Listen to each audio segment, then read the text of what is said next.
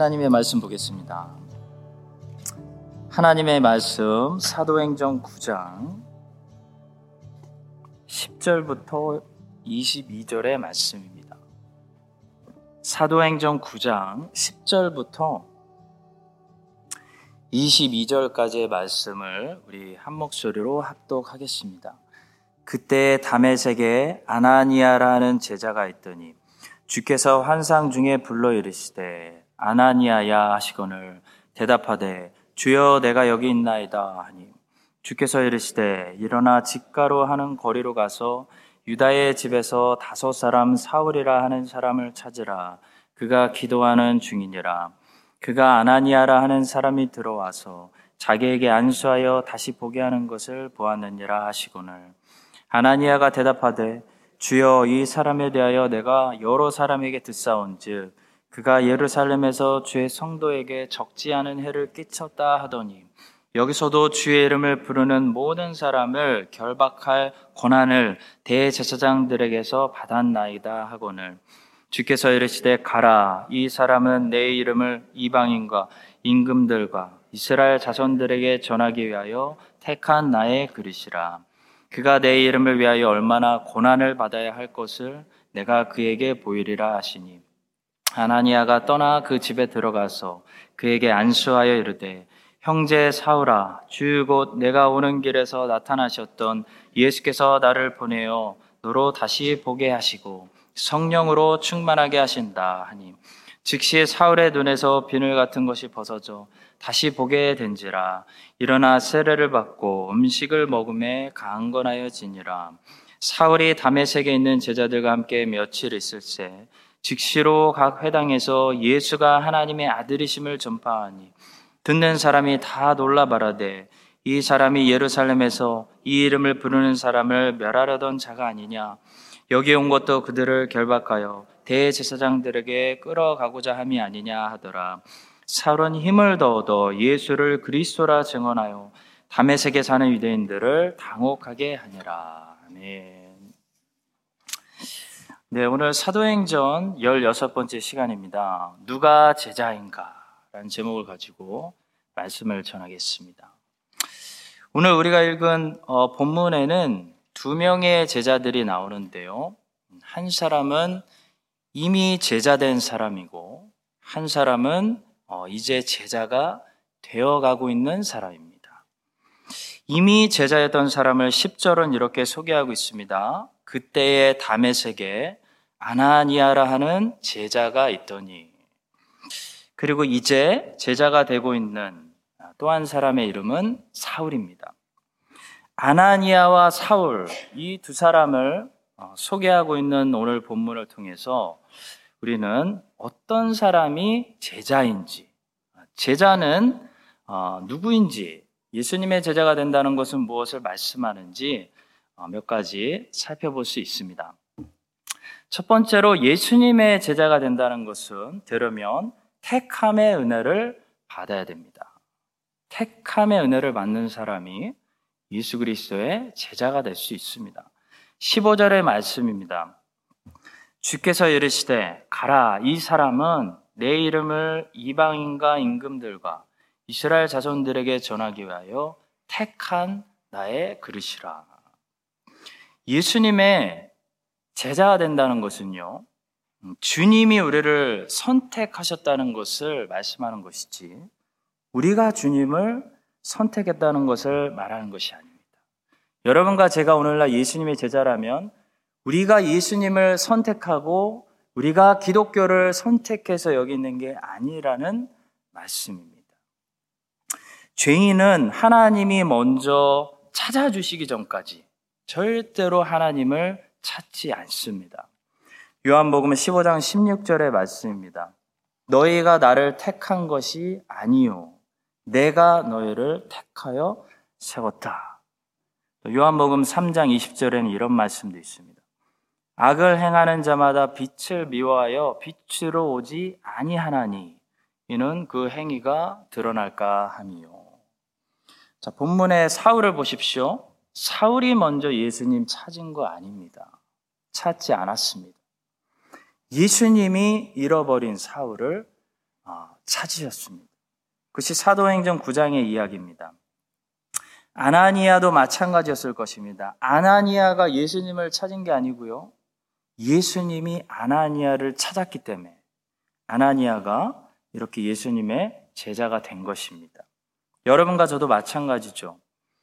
우리가 오늘 여기 있는 것은요, 하나님이 여러분과 저를 찾으셨기 때문입니다.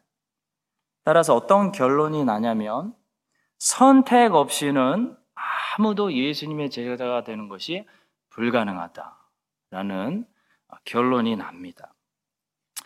예수님의 제자는 반드시 하늘 아버지, 하나님 아버지의 선택을 통해 되는 것입니다. 내가 제자가 되고 싶다고 어, 될 수 있는 것이 아닙니다. 세상의 기업들은 먼저 우리가 apply를 해야 됩니다.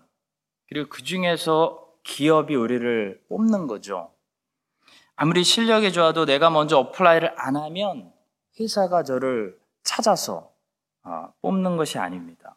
근데 예수님의 제자는 다릅니다. 예수님의 제자는 내가 먼저 예수님 제자 좀 할게요라고 apply 하는 것이 아니라는 거죠. 주님이 우리를 선택해서 어, 이 택함이라는 하나님의 주권적인 섭리를 통해서 예수님의 제자가 된다는 것입니다. 15절 다시 읽어보겠습니다. 주께서 이르시되 가라. 이 사람은 내 이름을 이방인과 임금들과 이스라엘 자손들에게 전하기 위하여 택한 나의 그릇이라. 하나님께서 일방적으로 사울을 택하시고 아나니아를 택하시고 여러분과 저를 택하셔서 그 선택을 통해 우리가 예수님의 제자가 되었기 때문에 그것은 무엇을 의미하냐면 우리가 무엇을 해야 할지도 우리가 어떻게 주님을 섬겨야 될지도 어떤 방법으로 주님을 섬기고 무슨 일을 해야 할지도 우리가 결정하는 것이 아니고 예수님이 결정한다. 그런 사실을 말씀합니다. 자, 15절을 보시면 사울이 어떤 그릇이 될지, 사울이 앞으로 주님을 어떻게 섬겨야 될지 주님은 이미 결정하셨습니다. 주님이 계획을 가지고 계시다는 거죠. 사울은 이방인과 임금들과 이스라엘 자손들에게 복음을 전하기 위해 택하신 주님의 큰 그릇이었습니다. 우리가 회사에 취직할 때는 내가 어느 부서에서 일하고 싶은지 내가 결정해서 apply를 합니다. 나는 영업 쪽에서 일을 해봐야 되겠다. 결정하면 영업 쪽에 내가 지원을 하는 거죠. 근데 예수님의 제자는 주님, 내가 중국 선교를 가겠습니다. 주님, 나는 목사가 되겠습니다. 나는 신학교에서 교수가 되겠습니다. 내가 결정해서 apply 하는 것이 아니라는 거죠. 그렇게 되는 것이 아니라는 겁니다. 세상에 다른 것들은 다 그렇게 되는데요. 예수님의 제자라는 직분은 내가 원하는 대로 apply 하는 것이 아니라는 것입니다. 예수님의 제자가 된다는 것은 주님이 나를 택하시고 주님이 작정하시고 계획하신 대로 주님께 어, 소명을 받는 그것이 예수님의 제자가 된다라는 것을 말합니다. 자, 나중에 바울의 말을 들어보고 또 바울의 전도 여행을 살펴보면 바울이 얼마나 유대인 전도를 애쓰고 있었는지를 금방 알 수 있습니다. 그러나 주님은 그를 어, 이방인들에게로 자꾸 보내셨습니다. 주님은 바울의 유대인 전도가 그렇게 큰 성공을 거두지 못하게 하셨습니다. 그러나 반대로 바울이 복음만 전하면 이상하게 이방인들이 잘 믿었습니다. 왜 그렇죠? 하나님이 바울을 갖다가 그쪽으로 쓰시려고 계획하셨기 때문입니다. 작정하셨기 때문입니다. 성도 여러분, 우리가 꿈이나 소원을 가지고 있는 것은 좋습니다. 좋은 것이죠. 저도 언젠가는 공부를 더 하고 싶은 그런 소원이 있습니다. 자, 그런데 소원과 소명은 다른 것입니다.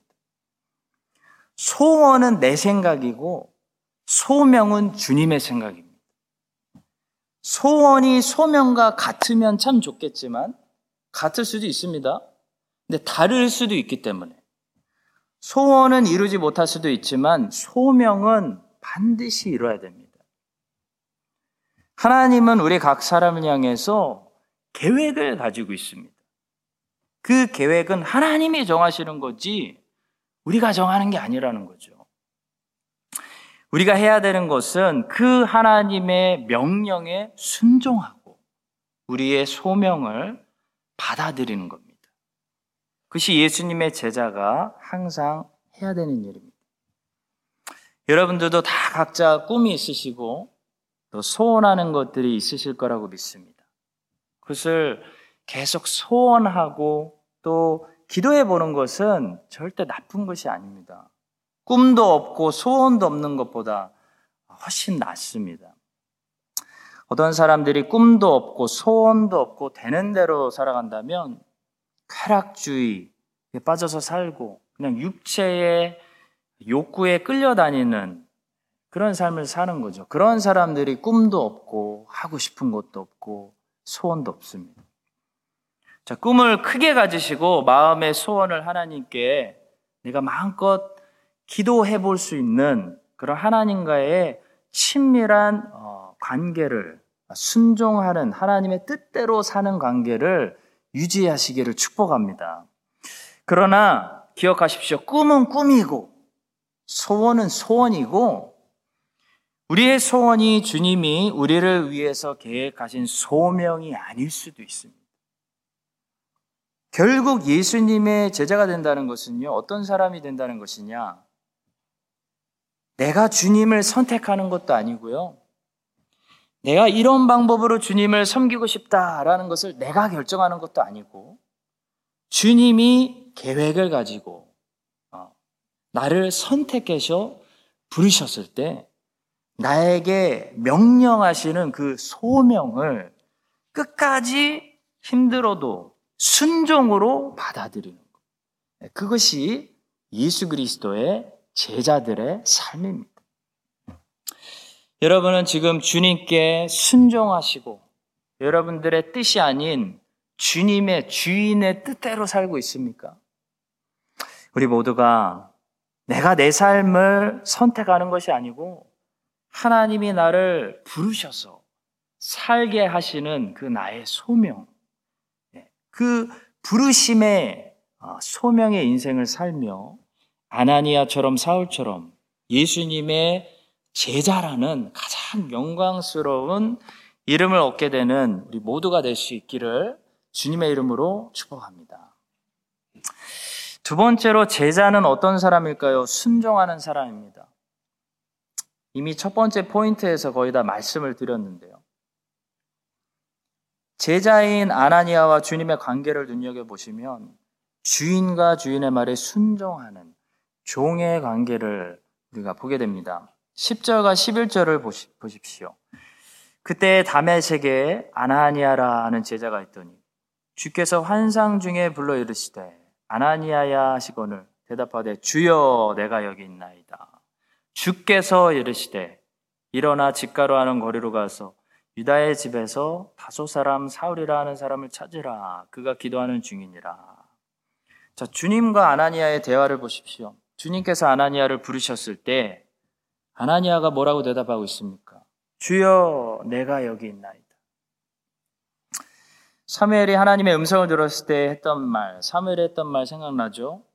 여호와께서 임하여 서서 정과 같이 사무엘아 사무엘아 부르시는지라. 사무엘이 이르되 말씀하옵소서 주의 종이 듣겠나이다. 그리고 나서 하나님께서 사무엘에게 무슨 말씀 하셨는지 기억나십니까? 그 내용 굉장히 듣기 어려운 말씀 하셨습니다. 좀 안 들었으면 몰랐으면 좋았을 말씀. 바로 엘리 집안이 이제 망한다. 내가 심판한다. 그런 말씀이었습니다. 사무엘 입장이 얼마나 곤란했을까요? 그걸 또 하필 엘리가 놓치지 않고 꼬치꼬치 물어봅니다. 하나님이 뭐라고 하셨는지 하나도 빼지 말고 말해라. 안 그러면 너 저주받는다. 사무엘이 얼마나 입장이 난처했을까요? 여러분, 하나님의 말씀은 우리를 매우 불편한 코너로 몰아갈 수 있습니다. 하나님의 말씀이 듣기 편하기 때문에 들으려고 하는 사람들, 아니면 듣기 편한 하나님의 말씀만 골라서 들으려고 하는 사람들은 어떤 사람들이죠? 한 가지 확실한 것은 제자가 아닙니다. 제자는 무슨 말씀을 하시든지 그 말씀에 순종할 준비가 돼 있어야 제자입니다. 주님은 아나니아에게도 불편한 말씀을 주셨습니다.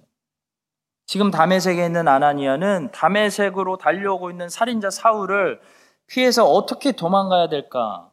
그런 생각을 하고 있을 사람인데요. 주님의 말씀은 네가 가서 사울을 만나라. 라고 말씀하고 계시다는 거죠. 얼마나 불편합니까, 여러분? 자, 그런데도 주님 말씀하시옵소서. 무슨 말씀을 하시든지 주의 종이 순종하겠습니다. 순종의 준비가 되어 있는 사람이 누구라는 거죠? 예수 그리스도의 제자입니다. 내가 듣기 좋아하는 말씀만 들으려고 하는 사람, 내가 듣기 좋을 때는 아멘, 목사님 맞습니다 하고 내가 듣기 싫은 말씀들은 거부하는 사람은 뭐죠? 한 가지 분명한 사실은 제자가 아니라는 겁니다. 아나니아는 제자였습니다. 그래서 그는 두렵고 그도 사람인지라 의심이 들었지만 결국 어떻게 했죠? 주님의 말씀에 순종합니다. 17절입니다. 아나니아가 떠나 그 집에 들어가서 그에게 안수하여 이르되 형제 사울아 주의 곧 내가 오는 길에서 나타나셨던 예수께서 나를 보내요. 너로 다시 보게 하시고 성령으로 충만하게 하신다. 성경은 떠남, 떠나다를 늘 순종과 자주 관련 짓고 있습니다. 아브라함이 갈대아 땅을 떠났습니다. 이스라엘이 애굽을 떠났습니다. 아나니아도 담에색을 떠나서 사울을 만났습니다. 처음 보는 사람에게 오직 주께서 하신 말씀을 믿고 의지하여 형제라고 부릅니다. 형제 사울아. 그리고 그에게 안수를 줍니다. 그리고 자기가 안수를 줄 때 이 사람에게 성령께서 세례를 주실 거라는 확신이 지금 아나니아의 마음에 있습니다. 왜냐하면 아나니아는 어떤 사람이죠? 예수님의 말씀에 순종하는 제자이기 때문입니다. 성도 여러분, 순종하는 사람이 제자입니다. 여러분과 제가 어떤 말씀을 골래서 아멘 할까? 순종할까? 하는 것이 아니고요. 무엇을 말씀하시든지, 어떤 말씀을 하시든지, 아멘 하고 순종할 수 있는 참된 예수님의 제자가 되기를 예수님의 이름으로 축복합니다. 세 번째로 제자는 어떤 사람일까요? 기도하는 사람입니다. 제자는 기도하는 사람입니다. 11절의 말씀입니다.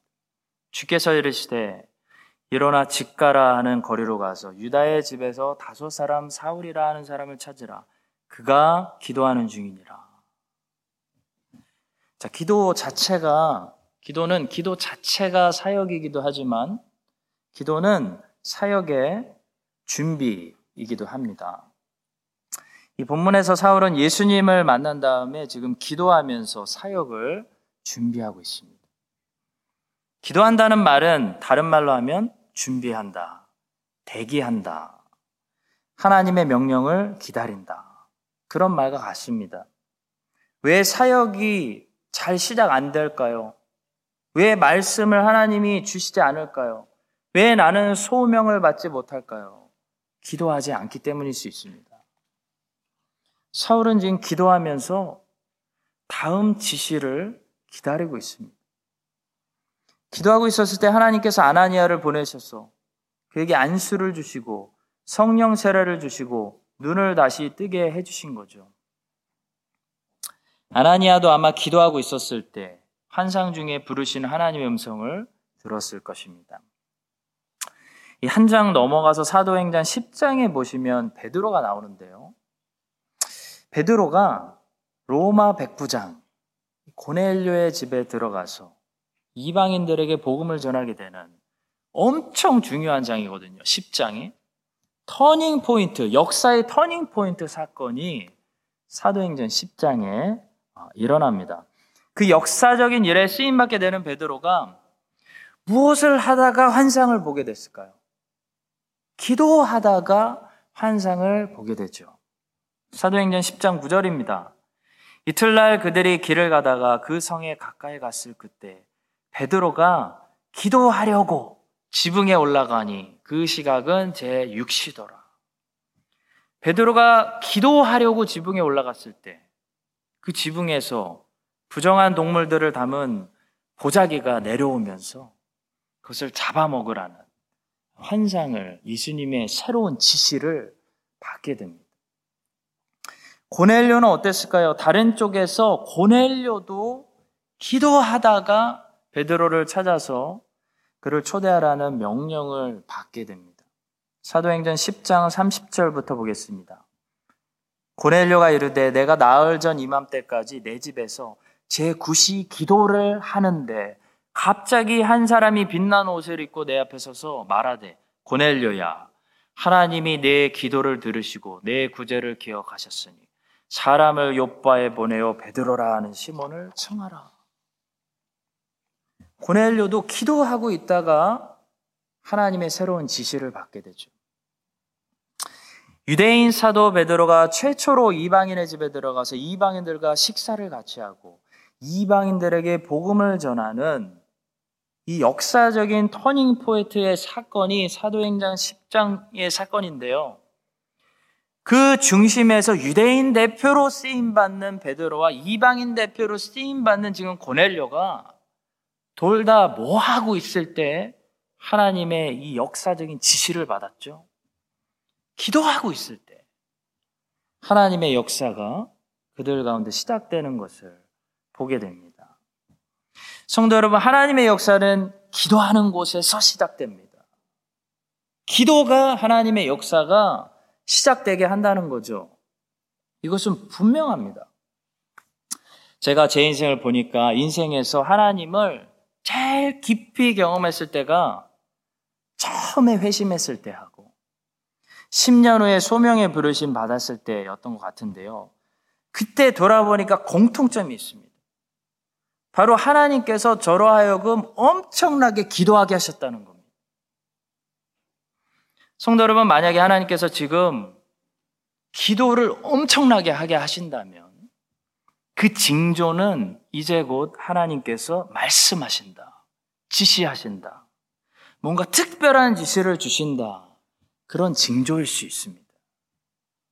사울은 지금 기도하고 있었습니다. 기도로 준비하고 있고 자꾸 기도하게 하시고 기도가 잘 되고 기도가 나오고 그때 아, 뭔가 큰 소명의 부르심을 받게 되는 거죠. 여러분과 저에게도 성령께서 기도하게 하시고 엄청나게 기도하는 그런 징조가 우리에게 우리 교회에 나타나게 하셔서 하나님의 놀라우신 부르심, 특별한 지시가 우리에게 임하는 그래서 더욱더 소명의 부르심을 향해 구체적으로 깊이 달려가는 우리 교회와 여러분과 저의 인생들이 될 수 있기를 주님의 이름으로 축복합니다. 마지막 네 번째로 제자는 전도하는 사람입니다. 20절의 말씀입니다. 즉시로 각 회당에서 예수가 하나님의 아들이심을 전파하니. 누가 제자일까요? 성경 공부를 많이 하는 사람이 제자일까요? 교회 열심히 나오는 사람이 제자일까요? 예수가 하나님의 아들이심을 전파하는 사람이 제자입니다. 우리가 다른 것을 아무리 많이 해도 예수가 하나님의 아들이신 것을 전파하지 않는다면, 침묵한다면, 우리는 불완전한 제자입니다. 교회는 예배하는 교회, 양육하는 교회가 되어야 합니다. 그러나 교회는 결국 전도하고, 복음을 전파하고 선교하는 교회가 돼야 교회가 됩니다. 제자도 마찬가지라는 거죠. 제자가 예수님을 전파하지 않으면 예수의 제자가 아닙니다. 사울은 즉시 각 회당에서 예수가 하나님의 아들이심을 전파했습니다. 많은 사람들이 사울 때문에 당황하고 놀랐습니다. 두 그룹이 놀랐는데요. 유대인들이 놀랐고 그리스도인들도 놀랐습니다. 여러분, 사울의 전도가 잘 됐을까요? 잘 보십시오. 아니요. 잘 안 됐습니다. 유대인들은 유대인대로 사울의 말에 집중하기보다는 사울의 그 변한 모습에 황당했고 당황했고 배신감을 느꼈고 그리스도인들은 그리스도인들대로 갑자기 돌변한 사울의 진심을 도대체 믿을 수가 없었습니다. 여기에 중요한 메시지는 뭐냐면 전도가 잘 되고 안 되고가 중요한 것이 아니고요. 사울이 예수를 그리스도라고 전파했다는 것이 중요합니다. 그것이 제자라는 겁니다. 사울의 담에색 전도는 당시 열매를 맺지 못했습니다. 유대인들이 사울을 죽이려고 계략을 꿰매가지고 다른 제자들이 밤에 사울을 광주리에 담아 성벽에서 달아내려서 피신시키는 그런 웃지 못할 해프닝이 벌어졌습니다. 그 후로도 한참 동안 사울은 사실 전도를 잘하지 못했습니다. 사울의 전도는 열매가 없었다는 거죠. 사울은 아라비아 광야에 3년 들어가서 수련하고 자기 고향인 다소에 가서 살고 있었는데요. 나중에 바나바가 사울을 데리러 다소에 갈 때까지 그래서 안디옥 교회에 데려갈 때까지 사울은 전도의 열매를 그렇게 잘 맺었던 사람이 아니었습니다. 그러나 여러분 제자는 전도를 잘하는 사람이 제자가 아니라요. 전도를 하는 사람이 제자입니다. 바울이 나중에 디모데에게 뭐라고 편지를 썼죠? 디모데우서 4장 2절. 너는 말씀을 전파하라. 때를 얻든지 못 얻든지 항상 힘쓰라. 바울이 이 충고를 지금 디모데에게 했을 당시에는 바울이 전도를 참 잘했을 때였습니다. 바울의 전도 사역의 열매가 풍성했을 때 이 말을 했거든요. 반면에 디모데는 이 당시에 에베소 교회 목회를 하면서 많이 번아웃되고 말씀의 열매를 잘 거두지 못하고 있었던 것 같습니다. 목회 어려움들이 많이 있었던 것 같습니다. 그래서 바울이 디모데에게 힘을 주기 위해서 지금 충고하는 말씀인데요. 뭐라고 말씀하죠? 너는 말씀을 전파하라. 때를 얻든지 못 얻든지 항상 전파하라는 것입니다. 사랑하는 성도 여러분, 누가 제자일까요? 전도를 잘하는 사람이 제자가 아니고요. 때를 얻든지 못 얻든지 전도를 하는 사람이 제자입니다. 주님은 우리의 무엇을 보시냐면요. 우리가 전도를 잘하고 못하는지를 보시는 것이 아니고요. 우리가 전도를 하는지 안 하는지 보십니다. 예수님의 제자가 된다는 것은요. 항상 전도를 잘하고 항상 선교를 잘하고 말씀을 전하며 항상 열매를 맺는다는 것을 말하는 것이 절대로 아닙니다. 예수님의 제자가 된다는 것은요, 전도가 안 될 때도 전도하고, 선교가 막혀도 선교하고, 설교 열매가 없어도 설교하고, 듣던지 안 듣던지 예수가 하나님의 아들이라고 증거하는 사람이 예수 그리스도의 제자입니다. 여러분과 제가 이 사실을 기억하고요. 용기를 내시고 힘을 내시고 때를 얻든지 못 얻든지 사람들이 우리의 말을 듣던지 안 듣던지 잘 반응하던지 안 하던지 예수가 하나님의 아들이라고 늘 입을 열어 증거함으로써 우리가 하나님께 순종하는 그런 제자의 삶을 살아갈 수 있게 되기를 오늘도 우리에게 명령하시는 우리 주 예수 그리스도의 이름으로 간절히 축원합니다. 오늘 주신 말씀 가지고 우리 결단하면서 기도하겠습니다. 우리 세 가지를 기도하도록 하겠습니다. 첫 번째로 택함과 순종입니다. 우리가 예수님을 택한 것이 아니고 예수님이 우리를 택해서 어, 우리가 예수님의 제자가 된 것인데요. 예수님이 우리를 택해서 예수의 제자가 됐다는 것은 한 가지를 말합니다. 우리가 어떻게 예수님을 섬길지도 내가 정하는 것이 아니고 하나님이 내가 너를 향해 이런 계획을 가지고 있어. 너는 이런 그릇이야. 나는 너를 여기다 갖다 쓸 거야. 라는 계획이 있다는 거죠. 사울처럼. 그것을 깨닫고 그것에 순종하는 것이 뭡니까? 소명입니다. 소명. 여러분과 제가 소원을 가지고 있는 것은 좋은 거예요. 내가 이렇게 주님 쓰임 받고 싶습니다. 내가 주님 이렇게 영광 돌려보고 싶습니다라는 건 좋은 겁니다. 그렇지만 소원이 소명이 아닐 수도 있다는 거죠. 소명은 순종으로 싫던지 좋던지 쉽던지 어렵던지 하나님이 작정하시고 계획하신 나를 향한 하나님의 뜻이기 때문에 나를 택하신 예수님의 뜻대로 우리가 순종하며 살 수 있도록 순종하며 소명의 삶을 사는 우리 모두가 될 수 있도록 우리 함께 순종을 위해서 소명을 위해서 함께 기도하고 또 소원이 있으면 기도하게 해달라고 함께 기도하도록 하겠습니다. 함께 기도하겠습니다. 번째로 기도하겠습니다. 제자는 반드시 기도합니다. 여러분 제자라면 지금 기도하고 계셔야 됩니다. 늘 기도하셔야 됩니다. 베드로는 기도하고 있을 때 환상을 받았고 지시를 받았고 고넬료도 기도하고 있을 때 지시를 받았고요. 아나니아와 사울도 기도하고 있다가 예수님의 말씀 지시 받았습니다. 왜 소명을 깨닫지 못하냐고요? 기도 안 하셔서 그렇습니다. 다른 거 보셔서 그렇습니다. 진지하게 하나님 앞에 기도로 준비하고 있지 않아서 그렇습니다.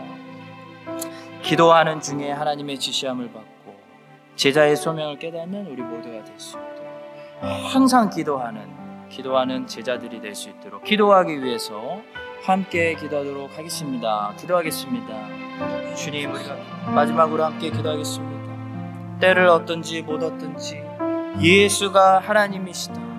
예수가 구원이시다. 예수 안에 생명이 있다 라고 선포하고 설교하고 전도하고 가르치고 나누고 전도하고 이끌고 재촉하는 것이 제자입니다. 그것이 제자입니다. 그것을 잘하는 사람이 제자가 아닙니다. 항상 잘할 수는 없습니다. 항상 잘하는 사람은 없습니다.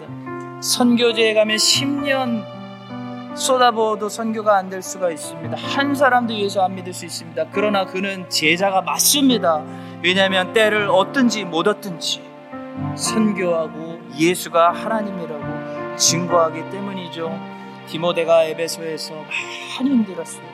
여러분과 저처럼 많이 힘들었고 이 팬데믹의 교회들처럼 목회가 잘 안 되고 목회 권위도 없었고 정말 사람들이 어리다고 얕잡아 보고 어렵습니다. 그랬더니 바울이 인생을 다 산 바울이 깨닫고 하는 거예요. 성령 안에서 성령이 말씀하시는 겁니다.